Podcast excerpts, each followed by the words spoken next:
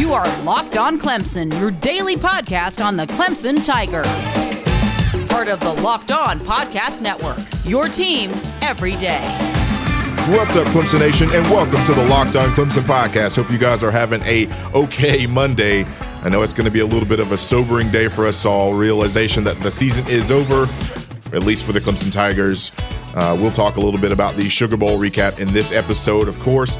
I am your host, Ellis Tolbert. Thank you for sticking with us so long. Uh, it's been a long season, and it's sad to see it end now. Uh, follow me on Twitter at Ellis Tolbert. That's E L L I S T O L B E R T for more conversation. We'd love to have you there. And please subscribe to the Locked On Clemson podcast wherever you find your podcast. That way you can have the episodes when they drop, as they drop five days a week. You don't want to miss a single one. Please, please give us a review and rate the show if you would do that. That would be so, so, so appreciated. Uh, we got a lot to talk about today. this this is not a good one, of course. There's a lot of storylines to go on with this one, and now we want to see where Clemson goes with this. How do you respond? That's the biggest question from here. Two blowout losses in the postseason in the last two years. We want to see how you respond from here, especially when you're losing two generational players. Ah, man, we got a lot to talk about. Stick around. First up, we're going to talk about my thoughts on the Sugar Bowl. Let's go.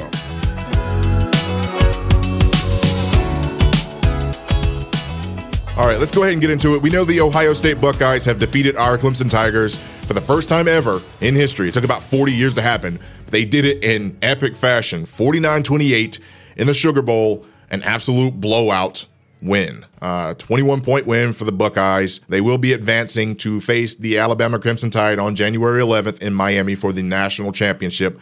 While Clemson's season is officially over now, uh, the 2020 season is in the books. It hurts a little bit. We'll talk about that though. We'll get through all of that. But, you know, this now makes Clemson 0 3 in the Sugar Bowl and Dabo Swinney era and college football playoff era as well. They all came as blowout losses. We'll. very, very shocking this last one, but it is what it is. But first things first, tip your cap and give credit where it's due. Ohio State wanted it. They just wanted, there's a lot of storylines that came into this game, a lot of stuff to talk about, a lot of stuff to wade through. But those guys got it done. They came in, were prepared. They got punched in the mouth early and, you know, just rolled with the punches and ended up dominating later in the game. Can't say so much for the Clemson Tigers. Uh, and the second thing that I want to say is that the sky is not falling, folks. If you're an Ohio State fan or a fan of a college football team somewhere else out there that just loves to see Clemson lose, this is not the end of Clemson uh, by no means. Uh, Clemson's not fading out or cycling out or whatever. You know, this is just something that happens. When you play a game, you're going to lose sometimes. And sometimes you're going to lose in terrible fashion. That's just the way it happens.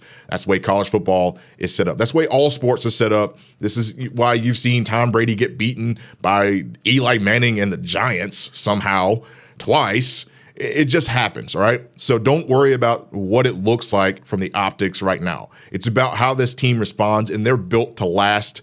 I trust this staff, but there are some things that they're going to have to work on and really look in the mirror for. And I'm here to talk to you about that. I'm not afraid to do it. Um, you know, I was wrong in this game. I completely said some things that I thought were going to go this way. They went the exact opposite. But I did say there's a chance for Ohio State to get a game like this if, you know, something happened with our players. If they imploded, they just forget to show up, they got hurt or something. Uh, but really, the truth of the matter is Ohio State dominated Clemson. That's just facts about it. Um, sometimes hearing it that way hurts, but that's just the way it is, and we all have to get over it. I know that it's going to be a tough day today, probably a tough week. You're going to have to go into work or go with your family members or somebody that's Ohio State fan or a South Carolina fan or a Georgia Alabama fan, and they're going to ask you, what happened? You know, you guys were supposed to win. You guys are overrated. They're gonna you're gonna see memes every day, people making fun of Clemson. They're gonna make fun of Dabo because of his comments. You've already seen Shannon Sharpe do it. You've already seen guys like LeBron James do it. You've already seen players from Ohio State come out and make jokes about Clemson. That's just the way it is. They've earned the right to do it. They came in and beat the brakes off of Clemson. So they have the right to say and do whatever they want for this season. Now, I'm just going to give it to you straight. In this game, Clemson probably played the worst game since, I, I think, since the West Virginia game. Game that started similar. Clemson was on uh, the upper hand of the game. They were dominant. Uh, they came out, started fast. Some things broke for them, and then they just could not get it back together. You could say the same for the 2017 Sugar Bowl that Clemson got blown out by by Alabama, uh, losing that game 24 7. Clemson had a shot to really go in and take the lead, and then an interception happened that really just t- took the game just off the rails. Then you talk about the LSU game just last year in the same venue uh, against LSU in the national championship game. Clemson came into that game with a strong, hot start. Everyone thought, hey, this is going to be it. We've got this game in the bag. And then things flipped on its, on its head. I mean, pretty much like in an instant. There's a lot of things to go into this. I, I, I don't want to start questioning our coaching staff, but there are some things that need to be talked about. I will do that in this episode uh, for sure. But again, I just want everyone to know that this is okay. This is a part of the game. Think about it. We've beaten Ohio State four times in a row, going back 40 years uh, to Woody Hayes punching players, right? Um, we've even handed them the worst loss in their history uh, in the Fiesta Bowl, 31 nothing. Uh, you know, that, or maybe not their history, but uh, Urban Meyer's for sure. That decided made him go, "Hey, I'm done with this." Right? Um, it, it's going to happen. And now they have returned to favor. They have beaten Clemson by 21 points, and they're now advancing to the national championship. If they win it, that's cool. If they don't, that's cool. It doesn't matter. But now Clemson, we don't have anything to do with it anymore. We're out of it. What we need to be doing is rearview mirror. Understand that some things you need to take from this game. You absolutely have to take some things, not just from players, but coaches as well. There's some things that you really need to take from this game, both negative and positive. and then you also need to start, go ahead right now. I guarantee you, Dabo Swinney is in his office right now on Monday, getting ready to prepare for 2021. These guys are going to be starting mat drills and getting ready for spring in just a couple weeks. Football is not over. Uh, but that 2020 season is over, and we'll talk about more in the second segment. Before I do that, though, let me tell you about my friends over at betonline.ag. Are we ready for some football?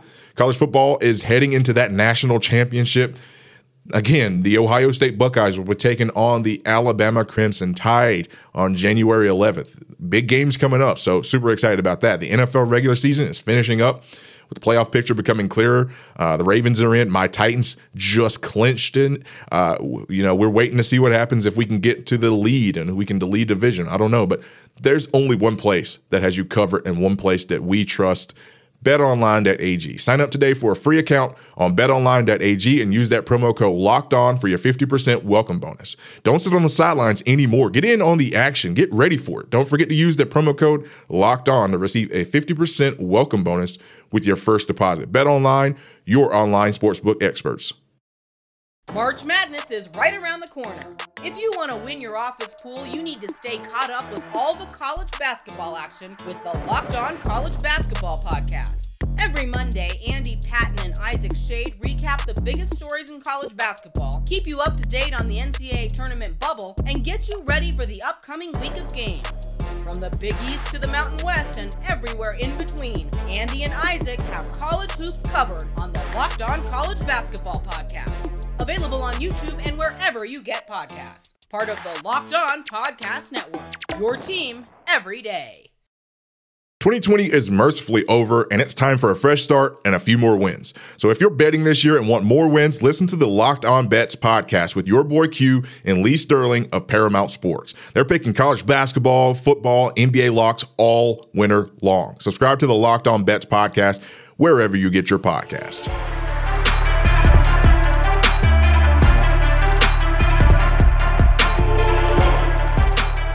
We're still all in here at Locked On Clemson. We should be at least, right? Let's go ahead and talk about the offensive performance in this game. Just not the best uh, output that we could have. A lot of turnovers, a lot of mental mistakes, a lot of glaring deficiencies for this offense, and we'll get into that in this segment. Thanks for sticking with us.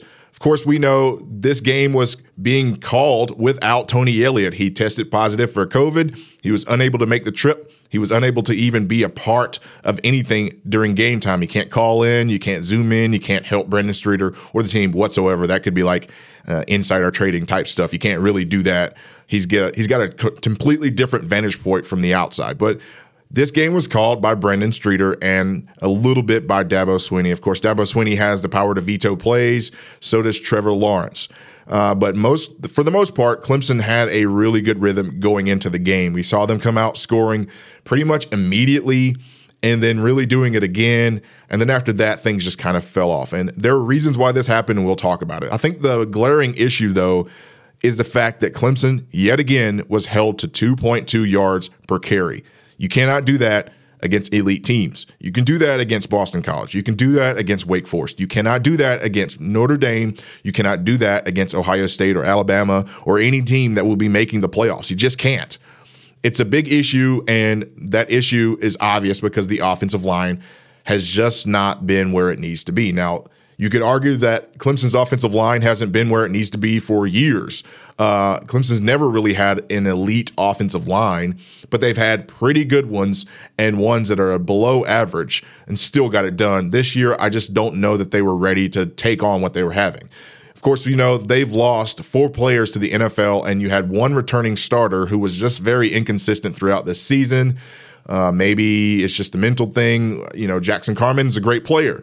Maybe he's going through some of the same situations of Mitch Hyatt. Remember, Mitch Hyatt came in as a freshman, played well, and we were kind of by his year three wondering what's going on. Is this kid ever going to blossom? It, that's just the way it is. Now, some of this makes me question Robbie Caldwell. Is there any way that maybe he can start getting these guys a little bit more, I don't know, prepared, a little bit stronger in the weight room with Batson? Uh, I, I, don't know what the issue is with the offensive line, but they've got to get it fixed if they want to continue playing big boy football. Because hey, all the other schools are doing the same thing you're doing. They're trying to progress to get better so they can go win national championships, and no one is going to wait on you to get your your problems fixed. That's just the way college football is. You got to deal with that, and I trust Dabo Swinney will getting the players has never been an issue uh, for the last five years or so at Clemson. They've been able to get pretty good offensive line recruits. Of course, Jackson Carman was a very highly recruited player. You just signed Tristan Leigh, uh, one of the top tackles in high school football. He's now going to be a Clemson Tiger coming in next season. How do you get him ready and acclimated? Because again, this offensive line is still going to be pretty young next year. I don't know what's going to happen with your interior O line. You can have Bockhorst and Stewart both leave. I don't know that they do. They could both come back as well. They would need to, in my opinion, get another year under their belt of starting, get some more experience, and maybe go on and you know play some ball somewhere else. I don't know what's going to happen with that. But then you also had really young guys uh, who are really trying their best to get motivated and get in there and learn, but it's just hard to do uh, when you're not prepared to do so because the starting talent across the offensive line is just not there. Again, something that needs to be taken uh, under consideration in postseason while you know this short little stretch spring's going to be very important. Get these guys in go ahead and get them ready. Going into fall these guys have to be ready if not clemson might see some of the same issues that you had last year there's zero reason why you have travis etienne the best uh, all-around acc running back ever the best clemson running back ever return for his senior season and have two yards per carry less than he did his junior year that's just unacceptable they got to figure it out. Now, again, like I said earlier, sky's not falling, but that's the way it is. Talk about the receivers. They actually played really well in this game for the most part. I think that Amari Rogers, when he was able to, you know, get things going horizontally, really opened things up for the Clemson offense. I think Cornell Powell really showed you his route running ability. He was out there uh, putting some of their best cornerbacks on skates. There's one play I looked to. Uh, he ran a immaculate route against Shaun Wade. Have Shaun Wade out there just trying to try out for I don't know ice Olympic ice skating or something. It looked pretty good, but the receivers played well in this game. The tight ends, for the most part, played well in this game in the receiving game. Maybe not so much in the blocking game. Ohio State's front seven was pretty much able to do whatever they wanted with Clemson after that two drive series uh, where Clemson was able to come out and score. They kind of made their adjustments pretty quick. And credit to defensive coordinator Kerry Coombs for Ohio State. He was able to diagnose what Clemson was doing and get down to the nitty gritty pretty quick. Can't say the same for the other side of the ball, but uh, and the Clemson Tigers, but it is what it is. Again, I don't think it's necessarily a terrible thing uh, to look at considering your main play caller was not there. And I talked about this in a previous episode. I didn't think it was a big deal uh, that Tony is out. I think there are some things situationally that they probably have done. They probably wouldn't have punted on their side of the field on fourth and two if Tony is there. But then again, I don't know. Tony is known as a conservative guy, so we, maybe he does. I, I think that Trevor while in the passing game he played well, his legs were completely neutralized by Ohio State, and it should be that that team knew everything about Clemson. You know, again, they spent all of their offseason thinking about Clemson, what they could do against Clemson, how they could beat this Clemson team. This whole year, I guarantee you, they thought, "Hey, we got to do whatever we can do to get Clemson, whether it's in the semifinal or the national championship. We want to play Clemson." And you know, they got their shot and they made the most of it. Clemson, I can't say the same. Trevor Lawrence, great game as far as the passing game. Like I said, 33 of 48. Uh, 33 is his highest completion attempts uh, he's ever had at Clemson. He had 400 yards passing, which is really nice. Uh, two touchdowns and one interception, but he could have had more, and he had a fumble issue. A lot of that is because he was not being protected by said offensive line. Uh, you can't really be out there comfortable if you're running for your life all day this is something that I was not prepared for. I thought that, you know, Ohio State, while they had a respectable front seven, I didn't think they were going to get that much pressure and be able to make Clemson completely one dimensional. Clemson just couldn't get in rhythm because when they had the ball and they were moving it, they either stalled out and were waiting on the defense to bail them out, and the defense didn't. Ohio State scored pretty much every time, and then Clemson was forced now to go into panic mode. What do you do? You got to go down the field, you got to score, and that can cause turnovers, which it did. I think turnovers really flipped this game on its head, and th- that's just kind of what it is. Um, I do think that going forward with Clemson You've got to be able to make sure you are balanced offensively all the time. Being unbalanced, like I said, going against Wake Forest, that's fine. Uh, going against Boston College, that's fine. Going against Oklahoma or you know, even Oklahoma as of late, they, they've been playing better football defensively. Uh, you know, any of these elite teams, you've got to be better at running the ball. And you just had the best running back in history come through, and he could only muster out this season uh, you know, 5.4 yards per carry when last year he was uh, almost in eight yards. So there's an issue. Clemson will figure it out. I am confident of that. I will say this too, lasting things on this portion of it. I think that Clemson has really done the best with the least. Remember, you came into this season in this game without Justin Ross, you came into it uh, without Joseph Ngata. Frank Ladson made a couple appearances, but you know really didn't have any meaningful impact in the game. Uh, you just didn't have your full complementary array of weapons. Um, fortunately for DJ, he could potentially have all those guys back. He could have Joseph Ngata and Justin Ross and Frank Ladson, as well as the newcomer guys, the Collins boys, uh. He's going to have Will Taylor. He's going to have Brannon Spector. He's going to have a full array of weapons. Maybe that'll work out. You also got to talk about the running back position. Lyn-J Dixon, who seemed to be running pretty well in the game when he was playing, uh, you know, this kid is going to likely be your starter. You're going to have some have some other really good running backs come in, as well as Will Shipley. We already know about him and Phil Mafah. If Clemson gets this offensive line situation figured out, they will be back to high level elite play offensively, and I, I can't wait for that. But that's something that Dabo is going to have to talk about with Caldwell. If not, uh, more of what we've seen will happen, especially against the big boys. We're going to be talking about the defensive side of the ball when we come back. Before we do that, though, let me tell you about my friends over at Built Bar. Built Bar is delicious. It's the best tasting protein bar ever. They've improved the Built Bar flavor. It's even more delicious now. They've got 18 amazing flavors, including nut and non nut flavors, six new flavors caramel brownie, cookies and cream, cherry barcia, lemon almond cheesecake. Mm carrot cake, and apple almond crisp. That goes along with their 12 original flavors. They're delicious. They're covered in 100% chocolate and they're soft and easy to chew. They're also healthy for you. Built Bar is great for the health conscious guy or gal that I know that you are. It's going to help you lose or maintain weight while indulging in a delicious treat. These bars are low calorie, low sugar, high protein high fiber. Great for the keto diet. Let me tell you about the cookies and cream one. It's got 17 grams of protein, 130 calories, just four grams of sugar, and only four grams of net carbs. That's going to keep you in that keto and you're going to feel great. And look, let me tell you something. With this offer, you'll get a free cooler with purchase while supplies last. So make sure you go and scoop that up. Go to builtbar.com and use promo code locked on. You'll get 20% off of your next order. Use promo code locked on for 20% off and a cooler over at builtbar.com. Coming up tomorrow on Locked On Clemson, I'm going to be talking about replacing Travis Etienne and Trevor Lawrence. These guys are gone. How are Clemson going to be able to manage losing these players, and who do they have replacing them uh, from 2021 and beyond? Can't wait to talk about all of that and more right here on Locked On Clemson, part of the Locked On Podcast Network. Final segment here of the Locked On Clemson podcast. Thanks for sticking with us, and we're going to talk about the defense. It's the uh, worst performance that I've seen out of this Clemson Tigers uh, defense in the last eight or nine years. Uh, 639 yards, the Buckeyes. No one saw that happening.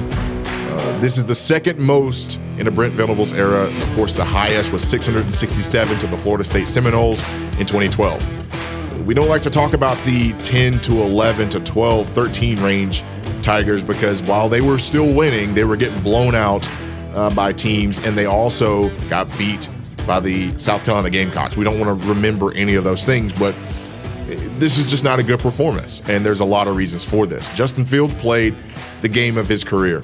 I mean, this you couldn't get any better than that. 22 of 28, 385 yards, and six touchdown passes. Uh, he was doing this all with probably deep bruised ribs. Um, I don't I don't understand how this works. Um, they were also very very balanced in this game. The defense allowed them to run all over them, allowed them to pass all over them, and that's an issue. Uh, not just in preparation, but there is something right there fundamentally wrong with the makeup of this Clemson defense. You don't really see this much throughout the season. You know, you're not going to get exposed uh, very often by a Syracuse offense, or you're not going to get exposed by any other ACC opponent very often. But in this one, it was just one of those deals where, like I said, the the key word, the only thing I can say is exposed. All season, we've known that the secondary is a little shaky. Um, I'm not going to talk about individual players, but this, the secondary has been a little shaky. As a unit, not very good uh, on both levels, from both the outsides at corner and the inside back with safeties. Just issues all season with better receivers uh, and better tight ends. It is what it is. We this is glaringly obvious. I don't think anybody out there could disagree with me. The linebackers in this game, once you lose Jamie Skalski, even with Jamie Skalski, uh, Ohio State found a way to really get Clemson dysrhythmic. Um, they watched the Virginia Tech tape. they did. And that's been an Achilles heel of Brent Venables' defense. While he's been one of the greatest defensive coordinators in college football as of late, he cannot figure out how to get teams in base defense. He, he just can't. Um, you know, he's waiting on either you to bring out your signs and, and he's trying to hold his call and what he's doing with his hand and then, you know, while you're out there trying to get your signals from the sideline and your shotgun and your lineman sitting around waiting around, he's already getting the call out, the play out the, you know, to the Mike linebacker in this situation in the last few years. It's been Jamie Skalski. Jamie Skalski is able to get everybody lined up. If you're going to be stunting or stemming or slanting with your defensive line, he's going to get those guys set up. If in your back end you need somebody to switch over, he's going to communicate with Nolan Turner. Nolan Turner is going to get his guy in position. And then when you're ready to go, you're about to clap for the signal he's ready to go. He's already got your game plan. Well, in this game, they did exactly what Virginia Tech did, and they huddled.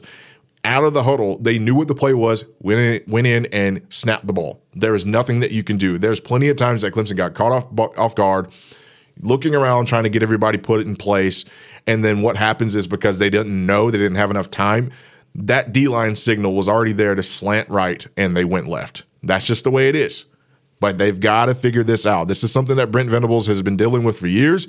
He's not dumb. He's one of the brightest coaches out there. He's going to figure it out. He's going to have great tape to watch in this one. this tape's going to be able to last him for a good year. But you've got to figure it out. I also think that Clemson got dominated not only offensively on the offensive line, but defensively on the D line. Again, a lot of the time I talked about, um, you know, it's not so much ability or talent. I think Clemson's D line, pound for pound, was good enough to handle offensive line for Ohio State. And you got to remember, Ohio State's offensive line came into this game ranked 104th in sacks allowed they didn't. Justin Fields didn't even get touched in this game outside of running on his own outside of the pocket. It, it, they they did a great job against Clemson. And if you listen to a guy like Myles Murphy, he said they really confused him. There's a lot of things that they did that confused him. Mind you, this team was also playing with a couple of their players hurt along the offensive line and one starter not even playing in the game they did a remarkable job against this Clemson D line that's still learning. They're still gelling. Remember, you got two true freshmen starting on this off- on this defensive line, and you also got to think too development of some of these players is just not where we want it to be. Uh, XT, of course, he's going to get a pass for this season because of COVID, but just not quite where we need him to be. Justin Mascoll, not quite where we need him to be. Uh, KJ Henry was largely ineffective in this game. Of course, he got injured, but he was largely ineffective. He just didn't really get any push. As a whole, that hurt the defense as as a whole because when you don't get any pressure on the quarterback, then the secondary is left out there on islands. Now, I talked about this in the last episode. I thought that Clemson should come out in man to man win your battles against their receivers. Well, that was not happening. There was no way that those guys were going to match up with Chris Olave in this game and Garrett Wilson. Those guys ate them alive, ate their lunch money, right? Uh, and then on top of that, they got the tight ends involved, which is something I didn't think they were going to do because they hadn't all season. Again, you only had six games to study, so you can't really say that you knew what this team was going to do throughout the entire season. That's something on Dabo. He's going to hear it from a long time from now. Hey, don't ever talk about teams again. Don't go out there and tell everybody how you feel about it this is kind of what Nick Saban does. This is why he'll tell you how he feels, and that's that. He doesn't go off in any more tangents. He's not going to entertain anything that you say. The players are not going to say anything. That's the reason why those coaches do that because now this is held against Dabo. Could you imagine if Nick Saban came out this week and said, "Yeah, we're going to." Um, uh, beat Ohio State because yeah, just because they beat Clemson doesn't mean that they've ever seen this uh, this kind of offense. You, you can't do that. And on my last note for this episode, do I think these things can be resolved next season? Yes, the talent is there. They have the players that can really be elite for this team. Clemson's recruiting very well. Uh, not only the D line spot, uh, the linebacker spot, and safety play is coming into play. We've already got some pretty good cornerbacks there. Some guys need to come back. We'll talk about that too. But, you know, this can be resolved, but it's going to take a lot of looking into the mirror and understanding there is a lot of work to do. Put your head down and grind, get your hands dirty. That's why we work. Um, last thing I will say in this too about all of this, maybe this is just revisionist history, but in some ways, I'm kind of glad Clemson did not get past Ohio State. There was zero chance that them playing the kind of game that they played on Friday was going to have them, you know, stop Alabama from scoring a minimum of 52 points. A minimum of 52 points. Remember, Ohio State f- scored 49. I think the minimum would have been 52 against this Alabama offense. So uh, at this point, you know, we just wash our hands, get ready for 2021. I'm excited for it, but that was a sour taste that we're going to have to hold on to until August or September. With that said, we're at the end of the show. Thank you for sticking with us. It's been a long season. We're going to talk a little bit more. We got some basketball stuff coming up too. Uh, of course, the men's basketball team is eight and one. Uh, one point win against Miami. That's exciting. This team could be really good, and I'm, I'm excited to get into it more this season. I'm your host, Ellis Tolbert. Follow me on Twitter at Ellis Tolbert, E L L I S T O L B E R T, for more conversation. We'd love to have you. And as always, please subscribe to the Locked On Clemson podcast, part of the Locked On Podcast Network. You can get that wherever you get your podcast. Please review and rate the show if you get a chance to do that. Folks, I'm still here. I'm still going to talk with you. It's okay. It's not the end of the world. We're still going to be all in. It's great to be a Clemson Tiger. Catch you tomorrow right here on Locked On Clemson, part of the Locked On Podcast Network.